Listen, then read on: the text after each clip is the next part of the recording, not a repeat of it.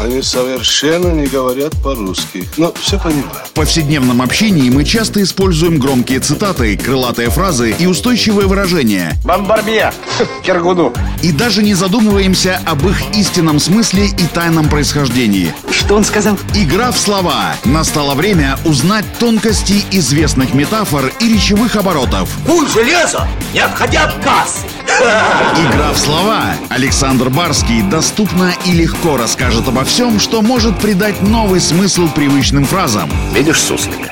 Нет. И я не вижу, а он есть. Игра в слова. Сегодня разберемся, как в нашем языке появился известный всем фразеологизм «на седьмом небе», который определяет состояние безграничного счастья, глубокое удовлетворение и высшую степень радости. Игра в слова.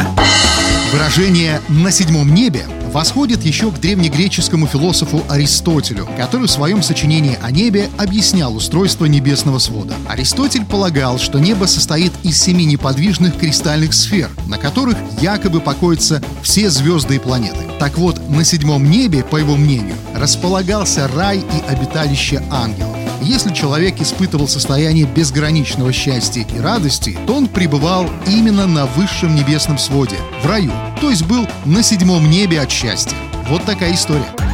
Игра в слова! Александр Барский доступно и легко расскажет обо всем, что может придать новый смысл привычным фразам. А ведь цапа это то, без чего пепелац может только так летать. Игра в слова!